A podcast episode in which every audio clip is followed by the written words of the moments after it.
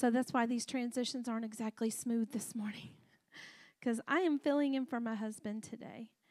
And uh, I'm excited about the word that the Lord has for us today.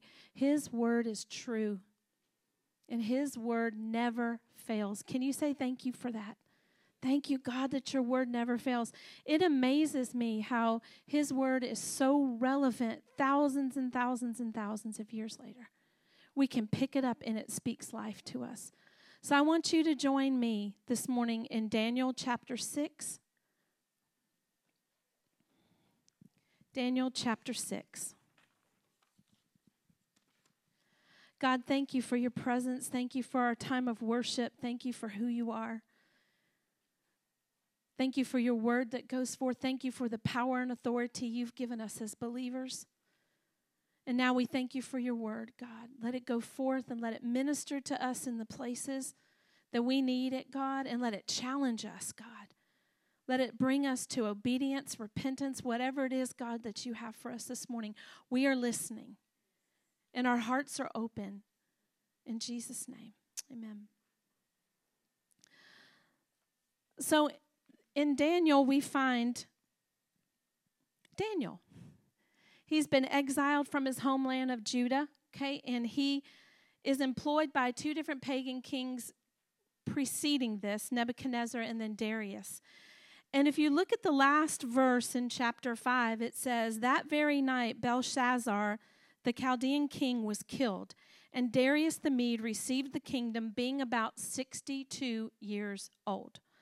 So that's in a nutshell. There's a lot more to it, but we got a lot to accomplish today. So, in a nutshell, that's where we are. Um, Daniel has been exiled from his homeland, and we find him here under the tutelage of Darius, who's 62 years old, the king. Look at verse 1. It pleased Darius to set over the kingdom 120 satraps. Now, satraps were uh, rulers over different provinces, and they were um, over the security and safety of the people and also of collecting the mullah. Okay? So the tribute in formal terms. And so that's what satraps did. There were 120 that he set in the kingdom to be throughout the whole kingdom, and over them, three presidents, of whom Daniel was one. Can you say honor?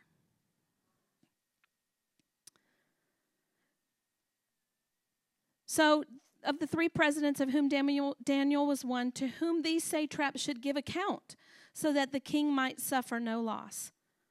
Then this Daniel became distinguished above all the other presidents and satraps because an excellent spirit was in him.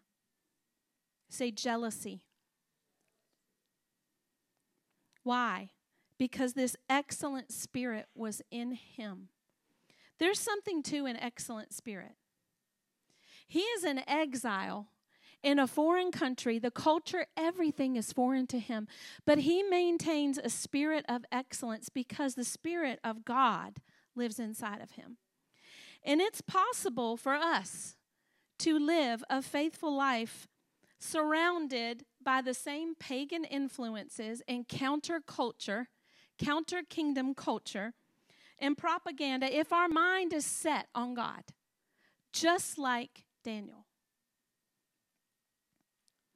So, this excellent spirit we read about in verse 3. The king planned to set him over the whole kingdom. Verse 4. Then the presidents and the satraps sought to find a ground for complaint against Daniel with regard to the kingdom.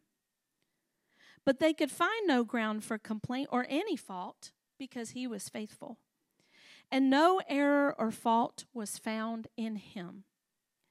Then these men said, We shall not find any ground for complaint against this Daniel unless we find it in connection with the law of his God. Say, scheming. Just in these first few verses, we have seen honor, jealousy, and scheming. Okay? They are scheming against this man of God. Verse 6 Then these presidents and satraps came by agreement to the king and said to him, O King Darius, live forever. all the presidents of the kingdom, the prefects and the satraps, the counselors and the governors are agreed that the king should establish an ordinance and enforce an injunction that whoever makes petition to any god or man for 30 days, except to you, O king, shall be cast into the den of lions. Say betrayal. Now, O king, establish the injunction and sign the document so that it cannot be changed, according to the law of the Medes and Persians, Persians, which cannot be revoked. Therefore, King Darius signed the documents and injunction. Do you see how he's being set up here? Oh, they are pouring it on thick to the king. Let no one have any honor except for you for the next 30 Let no one be prayed to except for you for the next 30 days, knowing that Daniel is a man of God. Therefore, King Darius signed the document and injunction. Listen to this. When Daniel, verse 10, knew that the document had been signed, he went to his house where he had windows in his upper chamber open toward Jerusalem. He got down on his knees three times a day and prayed and gave thanks before his God as he had done previously. Say perseverance. That's what we see here. He's not just a faithful man when it brings him honor and position in the kingdom. He's a faithful man when it could ultimately cost him everything. Because his faithfulness is not controlled by fear. Fear could have set in, and he could have said, Well, surely I can justify and rationalize God's got me in this great place of honor, in this great position to do great things for Him. So surely, if I don't pray, He will understand. Justify. And don't you think that's reasonable? Do we do that? Do we rationalize sometimes? Well, surely God understands. In my case, you know, it could mess the whole thing up. If I'm exposed and if I lose my position, then where will God get the glory? He's not only glorified when we are honored, but He is glorified when we are put to the test. Fear could have set in, and he could have rationalized not being obedient. But here's the thing being eaten by lions was a worse prospect to Daniel than being thrown, uh, than, than uh, let me get this right. My brain is, is glitching being thrown in the lion's den was more threatening to him than not praying. Wow. Being eaten alive by lions was a worse prospect than praying, where he got perspective and strength. That's where his perspective and his strength came from, was on his knees. So, this kingdom and this culture was so far from home and so far from what he knew, but he knew that prayer sustained him. How many of you feel like that sometimes in this world? That you're an alien, this culture in this world, and things are changing so very much. It's easy to rationalize, well, everything's changing so much, it, God would surely understand. But He's calling us to this kind of faithfulness. He's calling us in the face of lions breathing on our skin to eat us, if you will, to be faithful to Him and to His word. Are we that compelled to pray that if someone came and said, You can't pray, that we would not only do it, but we would openly do it in the face of the ones that we know will report us because that's what Daniel did. He did that, not knowing mm, what God had planned. So, verse 11, this is his perseverance that we've just seen. Verse 11, these men came by agreement and fan, found Daniel. Of course they did. Making petition and plea before his God. They came near and said before the king concerning the injunction, O king, did you not sign an injunction that anyone who makes petition to any god or man within 30 days, except to you, O king, shall be cast into the den of lions? The king answered and said, The thing stands fast according to the law of the Medes and Persians, which cannot be revoked. Then they answered and said before the king, Well, Daniel, who was one of the exiles from Judah, pays no attention to you, O king, or the injunction you have signed, but makes his petition three times a day. In other words, tattletales. They're tattling. Oh, oh, great king, did you not say? Yes, of course he said. And you you provoked that. So they are setting him up. They are setting him up. Then the king, when he heard these words, was much distressed. He cared for Daniel, he respected Daniel, and he set his mind to deliver Daniel. And he labored till the sun went down to rescue him. Is there a way? Is there a way? Is there a way? Verse 15. Then these men came by agreement to the king and said to the king, Know, O king, that it is a law of the Medes and Persians that no injunction or ordinance that the king establishes can be changed. Then the king commanded, and Daniel was brought and cast into the den of lions. The king declared to Daniel, May your God, whom you serve continually, deliver you. And a stone was brought and laid on the mouth of the den. And the king sealed it with his own signet and with the signet of his lords, that nothing might be changed concerning Daniel.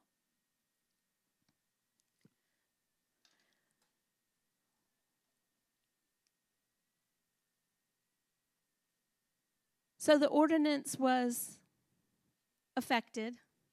Daniel was thrown into the lion's den. The king was sick hearted, was trying to figure out a way to change this. But once the law has been made, it cannot be changed. So not only was he thrown in the den, but a rock was put over the top, a stone was rolled over the top to prohibit anybody from rescuing him. And the signet of the king and his lords was put on it. It's kind of like signing documents or pay. That means that the authority behind that act is agreed upon. And this is where I want to pause for a minute because it says that that stone was laid at the mouth of the den. The king sealed it, and nothing might be changed concerning Daniel. I remember a time in my life when the words, nothing can be changed, came to me. And it was August 23rd, 2012. That's the day that our daughter, Kinsey, after 10 days in the hospital after her fifth open heart surgery at the age of 14, um, was recovering seemingly well. Her lungs were a little junky, but that's not abnormal after being on um, bypass machine for open heart surgery. So this is her fifth time around. It's a little tougher, you know, each time with the scar tissue and things like that, but she did really well. But 10 days later, they're not getting what they need out of her lungs. So we're praying over her lungs and we're um, taking this issue to the Lord. And they come down and they say, you know what? Um, we want to do a um, bedside bronchoscopy. Well, they try that, but the suction is not strong enough to get whatever it is out of her lungs. So they said, well, Morgan's plan B, which is always the way it was with Kinsey. She always threw curveballs and all kinds of crazy things to the doctors. Had them on their toes, and she never read the fine print of their, um, their literature. So Kinsey pulls a Kinsey, and we're like, Kinsey, you got to go down to the OR for a bronchoscopy. But all that means is they're going to put you to sleep, and they're going to go down with more high powered and suck all this stuff up. And so that's what happened. Um, so we're in the waiting room, a bronchoscopy. Big deal after open heart surgery. You know, it's like, okay, whew. We're in the waiting room, and um, the nurse comes to get us and says, The doctor would like to speak with you. Okay, that's a little unusual because they will usually come to where we are and just tell us. So they put us on an elevator, they take us down to this room, and we sit there. And I begin shaking because I know something is not right. I'm like, what is going on? What has happened? This doctor comes in, followed by her um, cardiac surgeon, and they are absolutely soaked from sweat. And they said this to us. So, when we got down there, we were not prepared for what happened. Whatever it was, we were thinking we were just going to um, uh, be sucking up the bron- you know the bronchial uh, just mucus and things like that we did not know that this mucus we have never seen this happen before but it all converged into a half pound mass solid mass that started here. It had the ridges of her trachea on it. Every branch of, when they when they finally were able to remove it and I'll get to that in a minute you could see every branch. It was like you poured what's that stuff called? Not plaster but uh, like yeah like plaster but like rubber cement and did a cast of her chest and then just pulled it out that's what it looked like you could see everything half pound mass so they're thinking they're just going to remove regular you know, a regular bronchoscopy. And they come into this half pound mass, and what happens is it was blocking one side. Um, and so when they went to remove it, a piece of it broke off and blocked the other side. So she had absolutely zero oxygen for 20 minutes. Now they were doing CPR, but there was no air getting through. Okay, so they were keeping her heart going. But there was no air getting through for 20 minutes. So she comes back. We are in shock. Our family is absolutely in shock. She comes back. She left looking like Mackenzie with just a little oxygen in her nose and a sweet smile. I'll see you in a few minutes. She came back in an ice blanket from head to toe um, the doctors rushed in to put her on ECMO, which I don't know if you know what ECMO is, but it's the most advanced form of life support that there is. It takes over the um, the function of your heart and your lungs to just let your body rest. But your lungs and your heart are not working; it's doing that work for you. So the visuals were, as you can imagine. Um, we were in shock. We were heartbroken for her that she had come this far, and now we have this major setback. And the doctors told us, um, we have her in this ice blanket trying to slow things down, but you have to know there's no pupil dilation right now. We keep checking it, but there's no pupil dilation. You know what that means. So, what we're going to do, we're going to just watch things and we're going to have a conversation in six hours, and we're going to have a conversation in 12 hours. And you also know what that means. Um, we knew that they were saying, She's not home. There's no pupil dilation. These machines are keeping her alive. And in 12 hours, we have to decide if we're going to take them off or not. These were his words to my family Go home, take care of each other, get a good night's sleep. Nothing can change tonight. Little did he know that this little church right here, God went before this situation.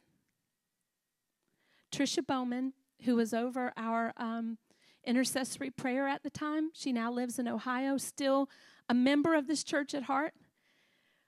Earlier in the day, she said, I, I, God is opening so many doors for your family through the 10 days that we were there and the long history we have with Levine Children's Hospital. My husband and I were also on the Parent Advisory Council, so we knew doctors and nurses and families.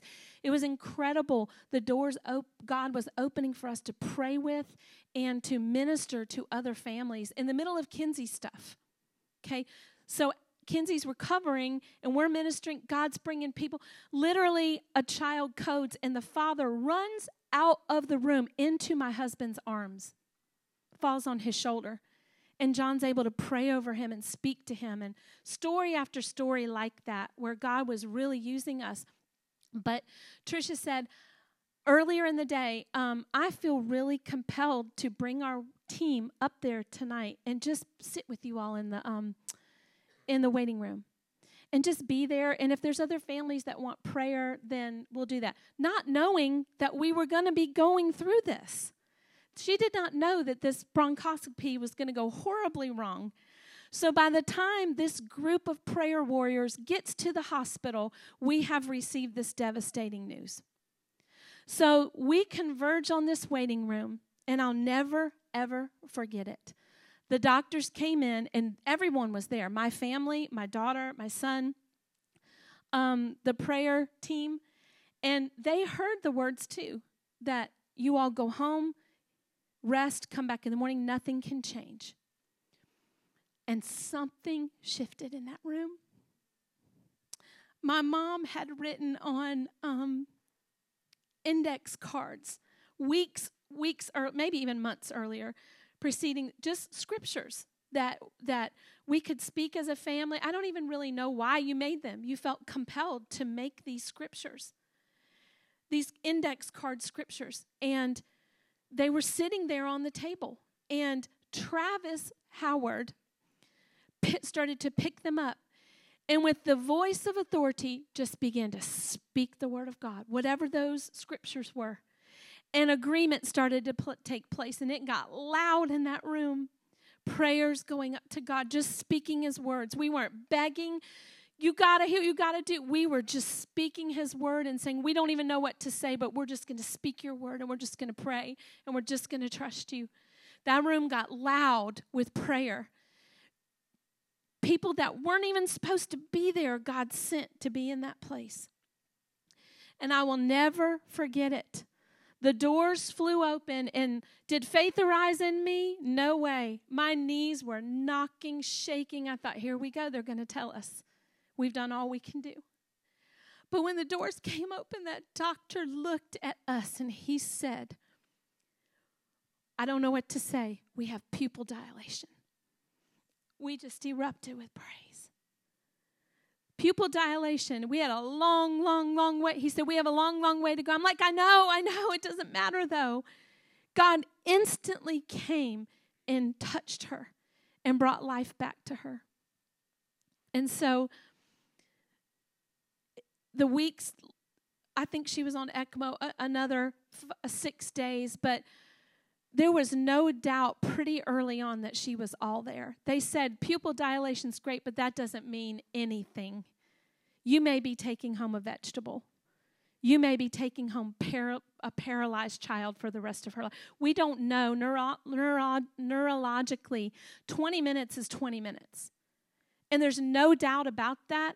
I am personal friends with the nurse that was in the room, and she said, Christine, I have never seen anybody down that long ever in my life that has survived. Down. Zero. Zero. The numbers were zero. Zero, zero, zero, zero, zero. And so God began to unfold this miracle on ECMO. On ECMO, this is gigantic, almost like a garden hose, literally, in your neck, bringing blood in, circling it through this machine and back out, doing the work for your heart and lungs. Now, she has to come off that. what if she can't? What if her heart doesn't work? What if her lungs don't work? There's all of that trepidation. But they brought in a, uh, she started to try to communicate. She's on a ventilator, all of the things. She can't communicate. They gave her a clipboard. She's actually writing messages to us on a clipboard on ECMO. It was unbelievable. God gave us the reassurance quickly that she was all with us. That's my experience. She was in the hospital a, sh- uh, a couple more weeks, and and God um, allowed her to come home. Not one single remnant of disability from that until the Lord took her home. That was like the power of God. He said nothing can change, but in one second, the power of God changed everything. One second. So I have to ask you, what is the thing that the enemy or that you yourself are saying nothing can change? The stone's been put over. It's a I've cried, I've prayed. Nothing can change my marriage. Nothing can bring that child home. Nothing's going to change. Nothing's going to con- change concerning this addiction that I struggle with. Nothing can change. What's the thing that the enemy keeps you down and saying, nothing can change in these relationships? Nothing can change in my future. I'm always going to be stuck just making ends meet. What is it? I'm always going to deal with these health issues. Nothing can change. Do you know that there is power in the name of Jesus? And there is power in His Word. And in one second, everything can change. Everything. Everything. And sometimes He doesn't change it in one second, but He changes us. So still everything changes. Because that's who He is. He doesn't leave things dead, He doesn't leave things lost. It's not too big for Him. Don't listen to the lie anymore. The things that you struggle with, the things which you wet your pillow when you go to bed at night. And the enemy whispers to you, nothing can change. You've prayed and prayed, and nothing's going to change. Learn to do. Let the Spirit of God rise up in you this morning and say, But God, but God, but God.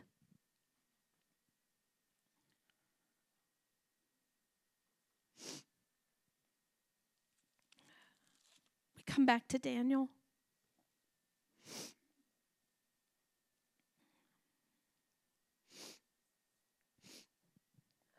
So he seals it with his signet. He says nothing can change.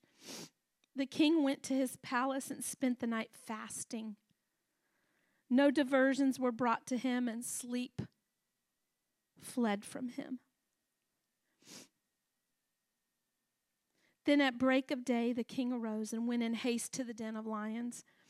As he came near to the den where Daniel was, he cried out in a tone of anguish the king declared to Daniel, Daniel, servant of the living God, has your God, whom you serve continually, been able to deliver you from the lions?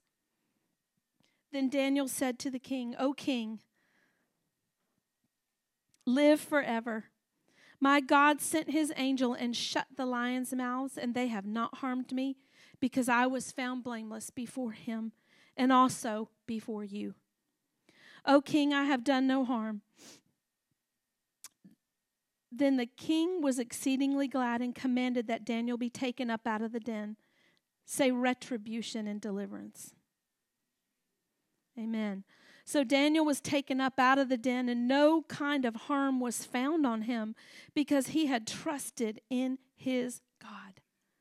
And the king commanded, and those men who had maliciously accused Daniel were brought and cast into the den of lions, they, their children, and their wives.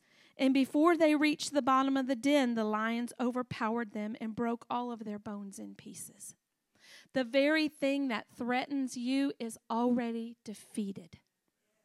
The very thing that sets you up in your mind and in your heart and takes your sleep and makes you think it's too late, it's already been defeated. It's already been defeated. Then King Darius wrote to all the people, nations, and languages that dwell in all the earth Peace be multiplied to you. I make a decree that in all my royal dominion, people are to tremble and fear before the God of Daniel. For he is the living God, enduring forever. His kingdom shall never be destroyed, and his domination shall be to the end. He delivers and rescues. He works signs and wonders in heaven and on earth. He who has saved Daniel from the power of the lions. Do you see what happened there? Daniel, in exile in a foreign country, taken out of the safety of his homeland, placed into this foreign place, this foreign culture where he could have just folded under the pressure. God honored him. Because of the honor, jealousy set in and caused scheming and betrayal. Because of the betrayal, he persevered and remained faithful to God. And because of that perseverance, he was delivered and there was retribution for his enemies. But in the end, The very last section is the crux of it all. It's the crux of it all for Daniel, and it's the crux of it all for you and me. God's glory was declared. That's the crux. Listen, I know God loves Kinsey. I know He loves the Morgans, but we are nothing special. Whatever He did in that room was not for the Morgans, it was for God and His glory. Yes, I am thankful.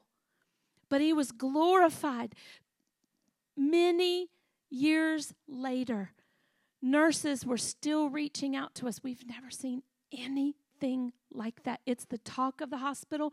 And I'm not just saying that, I'm not exaggerating. It's in the medical journals, the spring medical journal of that year, that it had never happened before.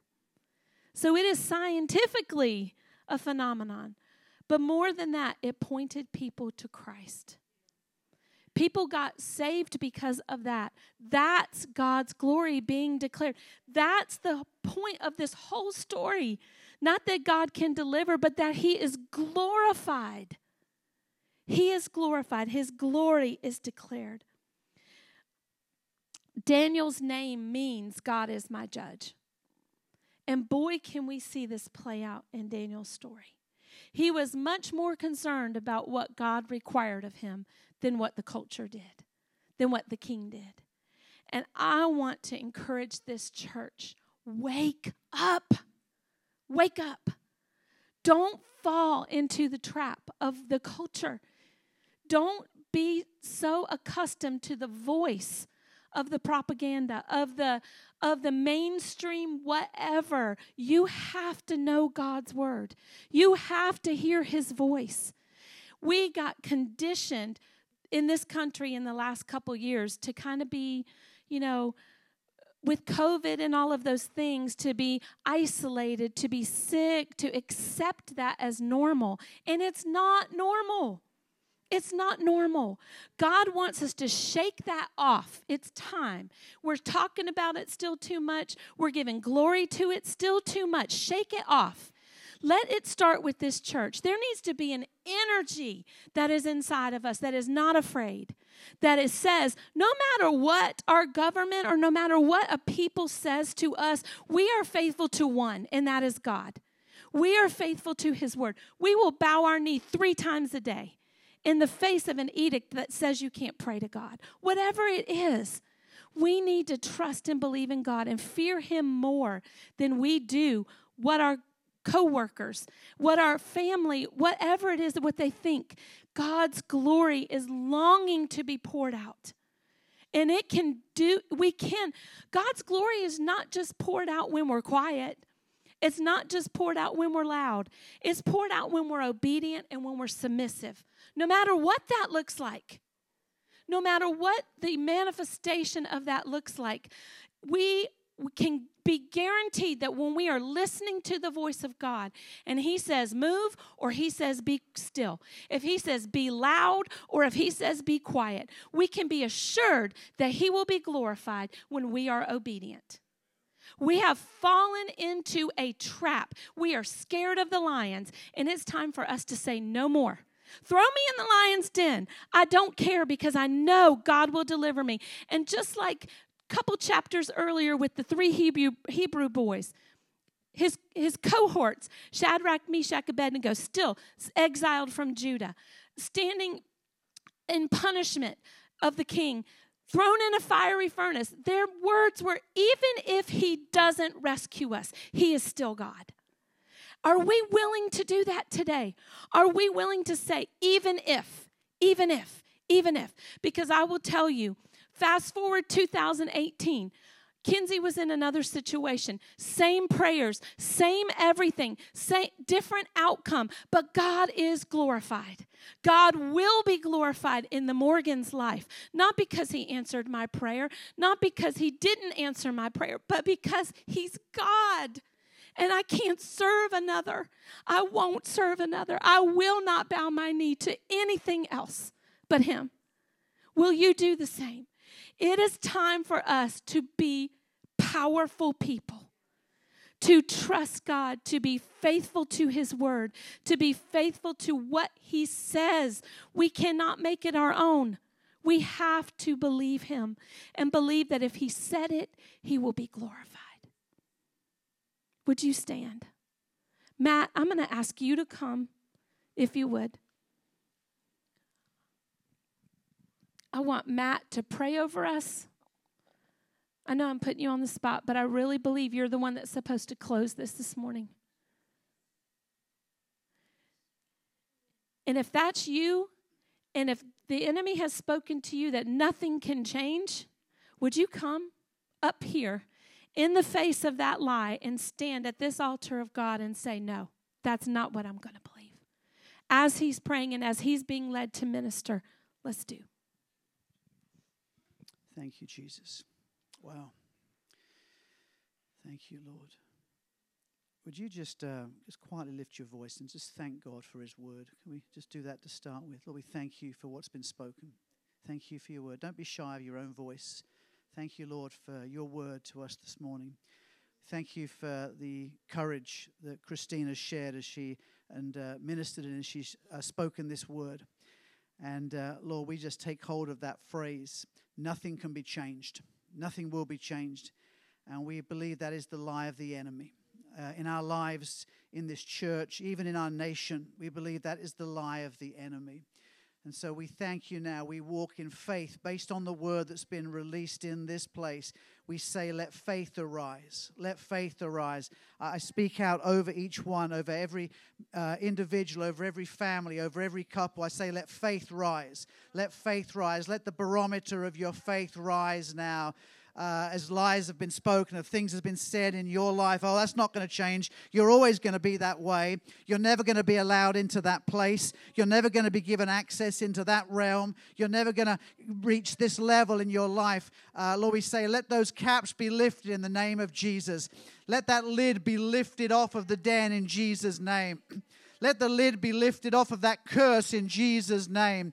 We say, as faith rises, as faith comes up, as that barometer of faith rises and rises and rises, I thank you. We will hear miracle stories in this church family. Story after story of men and women and children and families and couples and younger and older saying, I believed that it would never change, and it has changed in the name of Jesus. It has been changed in Jesus' name. We thank you for it.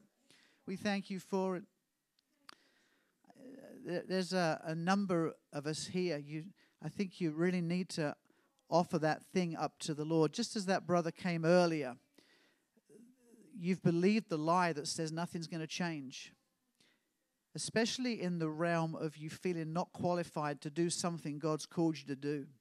You've had a calling from God. Someone told you you weren't qualified. Someone told you you couldn't, shouldn't, won't do it. And you've said, okay, I won't. Nothing's going to change. And so let's just take a, a posture of repentance, shall we? Lord, we come before you as your sons and daughters, and Lord, we choose to repent for believing the word of man over the word of God. Where you've called us to things, you've called us to places, to ministries, to involvement, to service, to, to pouring out for you, and someone told us we weren't qualified. Lord, we say, would you forgive us for believing that lie and we now accept the word of God into our lives? Come on, repent before the Lord if you need to. Just in your heart, repent before the Lord. Tell the Lord, say, Lord, would you forgive me for believing the word of man over the word of God? And Lord, as we repent before you, we now step into your word and because of the authority of Christ, as that young lady shared earlier this morning, because of the authority that we have in Jesus, that is why we are qualified. That is why we can expect things to change. That is why the lid can be taken off and the servant of God is still alive and ready to continue in ministry. That is why, because of the power of the blood of Jesus.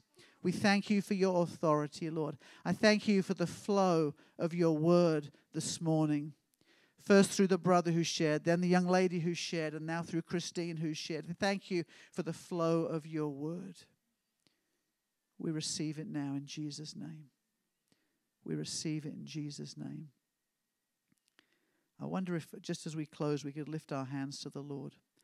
If that's against your tradition or something you're not comfortable with, do something else. But if you're comfortable with that, it's a scriptural act to take, just to lift our hands in surrender to the Lord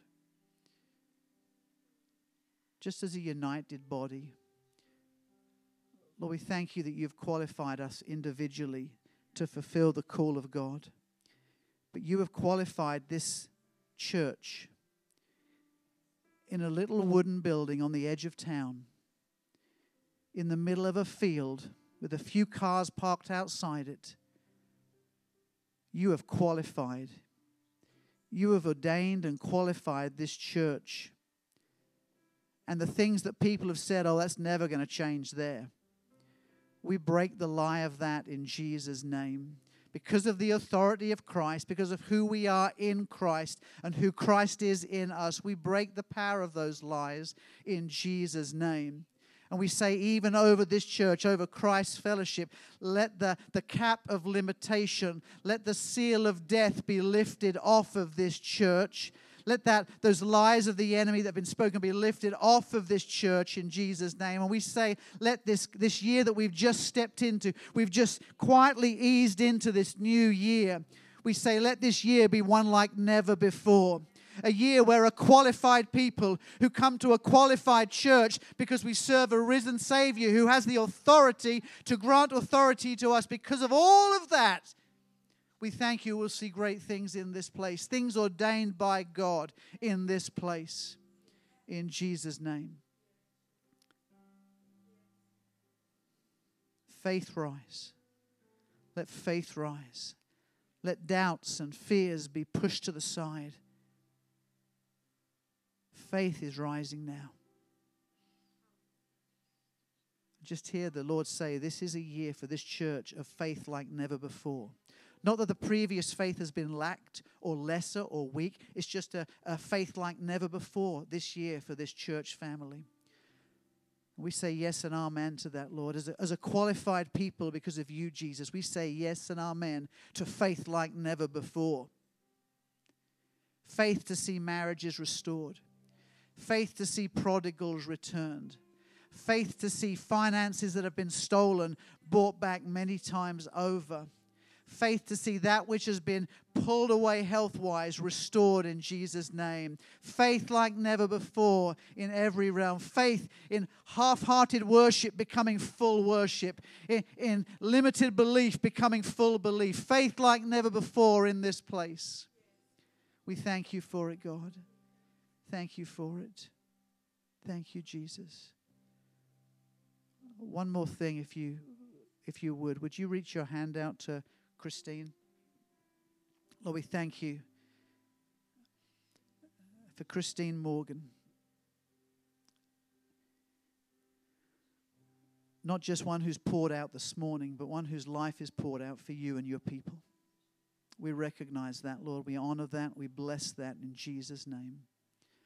Lord, wherever John is, we pray you'd be with him now. Strengthen him, encourage him, uplift him. Whatever he's doing, just speak into his life, Lord. But now, Lord, as Christine has poured, poured, poured, poured, poured in worship, in leadership, in speaking, in preaching, in ministry of different realms and levels this morning, Lord, as she has poured out, Lord, this day we say, would you fill her to overflowing?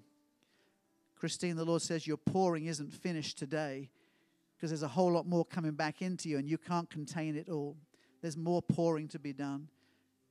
Lord, come and fill her now and refresh her and strengthen her. And Lord, we say as, as family here, we receive what you have poured on us through her pouring out this morning. We honor her. We bless her in Jesus' name. We say, let her not just be sustained today, but I pray she would end the day stronger than she began. Can you speak that out, church? She'll end the day stronger than she began. Lord, even today and this afternoon, bring revelation to her she's never had before as she's filled and filled and filled and filled. We thank you for her, Lord, for her faithfulness, for her vulnerability. I thank you that her pain has become an incredible testimony. And many have been touched, but many more will be touched. But most importantly, you've been glorified. We thank you for that. Thank you for that in Jesus' name. Thank you, God.